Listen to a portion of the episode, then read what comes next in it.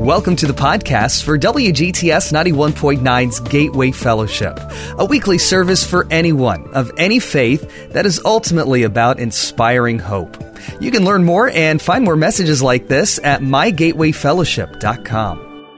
Now, if you're visiting for the first time, we are in the middle of a series, but you can come at any point and be able to just jump right in. And it's a strange title that we have. Can anyone remember what we're, what we're talking about this month? Weird. Uh, a, a friend of mine wrote a book, um, and you may have heard us talk, interview him on Breakaway, uh, Greg Krueckeberg, and the book is entitled Weird. And the premise of the book is basically that Christians, we should be a little weird. Because if we do what Christ tells us to do, it is the opposite of the world. It just really does not make sense. And we had a very special guest here last week, Bruce's son, who was, uh, as we talked about, you couldn't get any weirder than this. He has a master's degree in public health, job offers where he could go and make lots and lots of money. Instead, he turns it all down, and he goes to the country of Senegal with his young wife, a little boy, and there they are being missionaries in Senegal. And and this is what we're talking about, been weird for Christ. But when you heard him last week and you saw just the joy on his face, it made me want to go and be a missionary. Because he was, yes, being weird. Because the world would say, that's stupid. You need to go and make your money. But instead, he listened to what God had to say. And so this is what this whole month is about. Letting you know that it is okay to be a little weird in Jesus. In fact, there's a few statements I want to read to you here. Uh, let's just read this very first one. It's taken directly from the book, and it says, normal is to strive for the center of what the world love, lives and likes. Weird is to live and to be in the center of God's will. Someone once said that the problem seems to be far too often Christians are weird in the ways where they should be normal, and when they should be normal, they're weird. And then finally it says that God is reminding us that like Christ, we aren't going to have everyone and be like everyone else around us. As Christians, we are supposed to hide ourselves among God and to know that being different in God is okay. I read a story not that long ago about a Christian monk many years ago, and he had students, uh, a, a group of students that studied with him, and um, one day he took them out, and they were on a walk, and they decided that that morning they would have a breakfast together. And so they built a fire, and all his disciples sat around him, and he decided to make something as we would probably call pancakes. And as he sat there with his disciples, the birds chirping in the air, the beautiful morning, the everything around him, and he would make a pancake, and he would then flip it, and then he would then put it on the little tray thing, and he would simply say, perfect. And then the guy who would get it, he would look down, thinking it was going to be a perfect round. Instead, it was lopsided, lumpy. And they're thinking, what is he saying perfect for? And sure enough, he pours another one, does the same thing. And he just sits there and he looks around and breathes in, flips it on their plate. Perfect. And once again, they would look down, and it was just the, the worst-looking pancake they've ever seen. And he did it for all of them. And finally, after they were done eating, this group of little disciple group, they started talking among themselves. Did y'all think that was kind of strange? Who had to, who had a round pancake? And none of them said, we didn't have any round. We thought it was strange. He kept saying perfect. That didn't make any sense. And so they went to the monk and they just simply said, sir, we don't understand. Why are you saying these things are perfect? They're not. They're... They're lumps, lumps, lopsided, and he said this. When you understand why I said perfect, you too can become a monk. And so they thought, and, and years went on, and no one in that group became a monk, except for one person. He went to the monk and said, I understand what you were saying. We were just looking at the pancake, but you were looking at everything around, the disciples sitting there, the fresh air, the birds chirping. That's what you were saying the perfect was. But we were so busy looking just at that pancake, we didn't understand what you were talking about. And friends, that's what I want to say to you today. Don't get so caught up in your situation that you're only looking at that pancake and you cannot realize that there's other things around you that are okay. You're breathing. That's a blessing. You're able to thank God. That's a blessing. Your life may be more perfect than you think right now. Now, what is unique about what we're going to talk about a little bit here about this being weird is this, is that sometimes we have to get to the point where we have God's eyes instead of our eyes. Because once again, our eyes will focus on our problems. Our eyes will, will focus on what's bad. Our eyes will just only, only just say, you know what, life isn't fair. But God's eyes sees beyond all of that.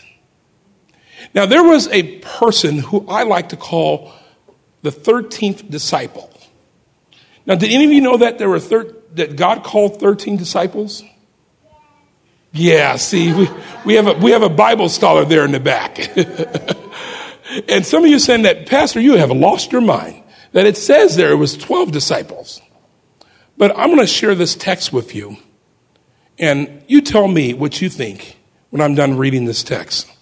It's taken from the book of Mark, chapter ten, verse seventeen through twenty-two. And to me, this is a person that God was calling to be weird for him. And it simply says this, and you've heard this story before. I'm reading from the Message translation.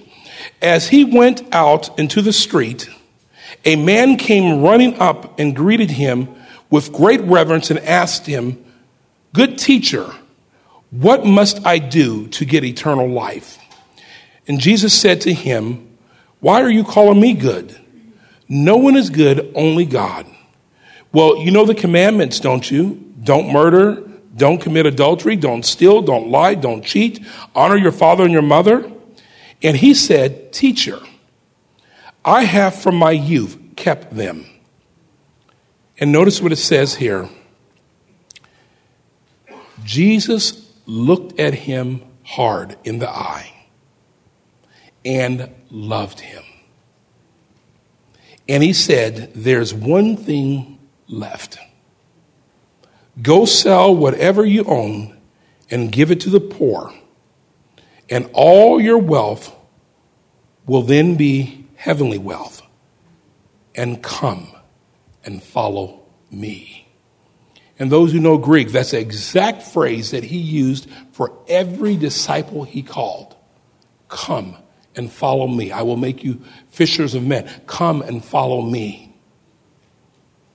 So this person could have been the thirteenth disciple. And notice what it says, that the man's face clouded over. This was the last thing he expected to hear. And he walked off with a heavy heart.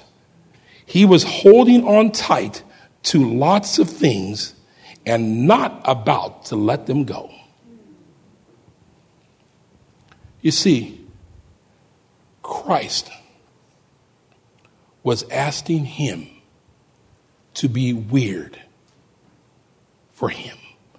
You see, the world would be just like him and would say, "It's crazy. You're telling me to do what? to give up and to sell, and oh, that's weird. And weird is just another word for different or strange. You don't do that. That does not make logical sense. But once again, we're talking about looking through things with God's eyes. He was only focusing on the pancake, the earthly thing, and not realizing what God had in store for him was so much bigger, so much better.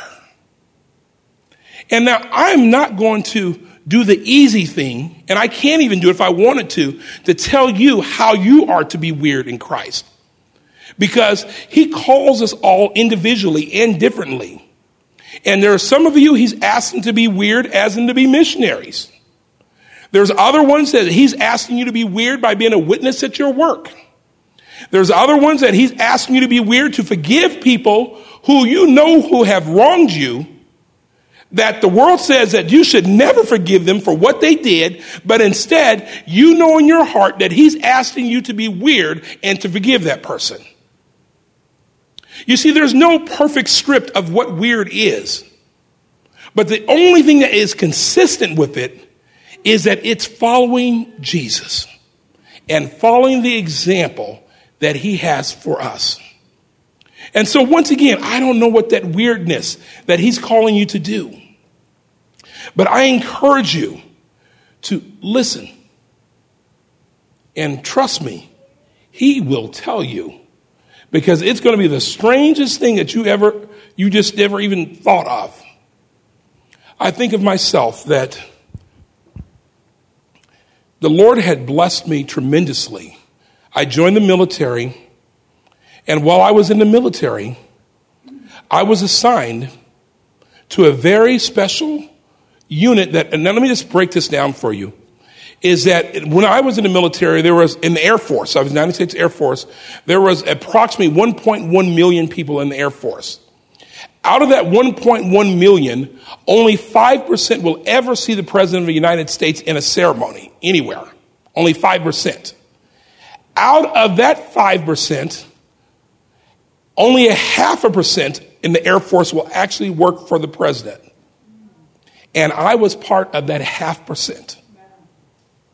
And the average honor guard in the Air Force at the White House, they stay for just twelve months. They get lots of medals and shiny things on their uniform, and then they go off, and for the rest of their career, they can look at these medals and all this stuff. I joined the Air Force because I thought I would travel the world. I never left Washington, D C right down the street. And I ended up serving three presidents. I started with Reagan and ended with Clinton.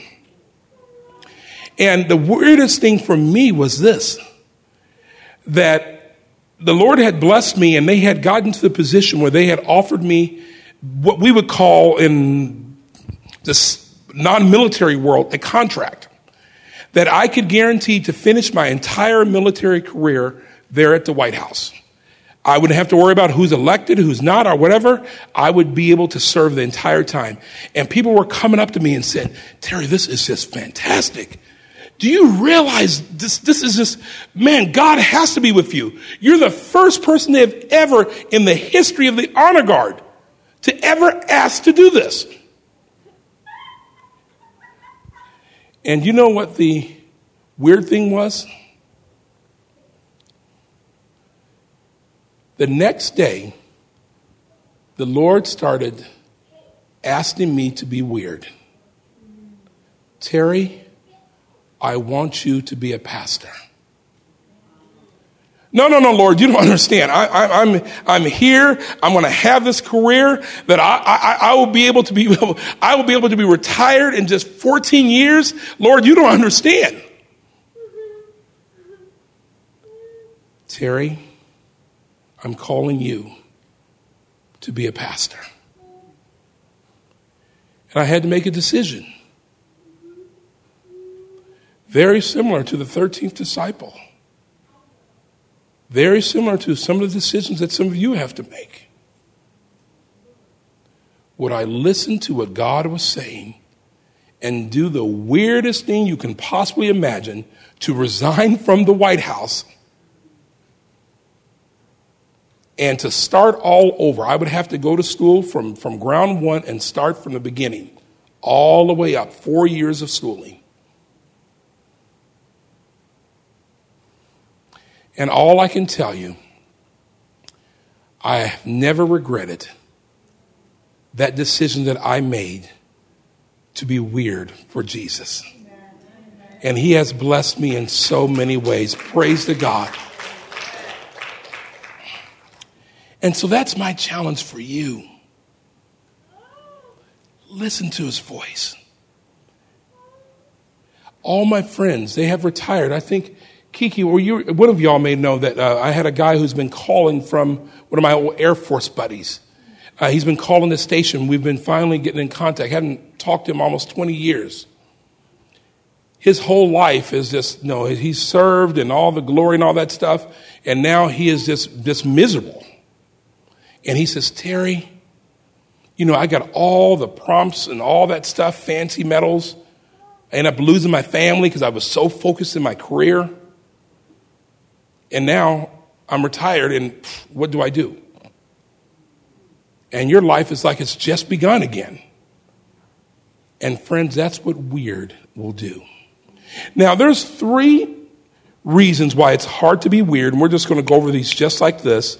Uh, the very first one is that in order to be weird, we have to understand the concept of delayed gratification. And what do I mean by delayed gratification? I mean that the world says that you should have stuff instantly. You should have it fast. You should have it right now. But when you're being weird in God, you're on God's timetable. You're not on your timetable. And part of that is learning that God has a plan and he knows exactly how the pieces will fit together. And so you may not get your thing instantly. It may not come. I remember I was shocked when I had to realize I had to take four years of college to just start all over again. But I realized that that delayed gratification, that God knew exactly what he was doing. The next thing is that you have to realize that God sees your future. In fact, one of my favorite verses, and um, you know I say this over and over, Jeremiah twenty-nine eleven, I can't say it enough. God says, I know your plans, the plans I have for you, declares the Lord, plans that prosper you and not to harm you, plans that give you hope and a future. Understand that if you decide to be weird for Jesus, don't worry. He knows your future. Don't let that be the thing to distract you from it. He knows the future. And the final thing is simply this. Part of being weird is learning to trust. Because it's not going to make sense if he tells you to sell everything and do, or if he tells you to forgive someone who has harmed you, or he tells you to be nice to someone who's mean to you, or if he tells you to to to help someone who you know you should not be helping according to how you feel. That is going to be weird. But you have to trust that God knows what he's doing. Wherever life's journey is taking you, we hope you can find a home at Gateway Fellowship, a ministry of W G T S ninety-one point nine. We'd love for you to visit us sometime. Services happen each Saturday evening at six.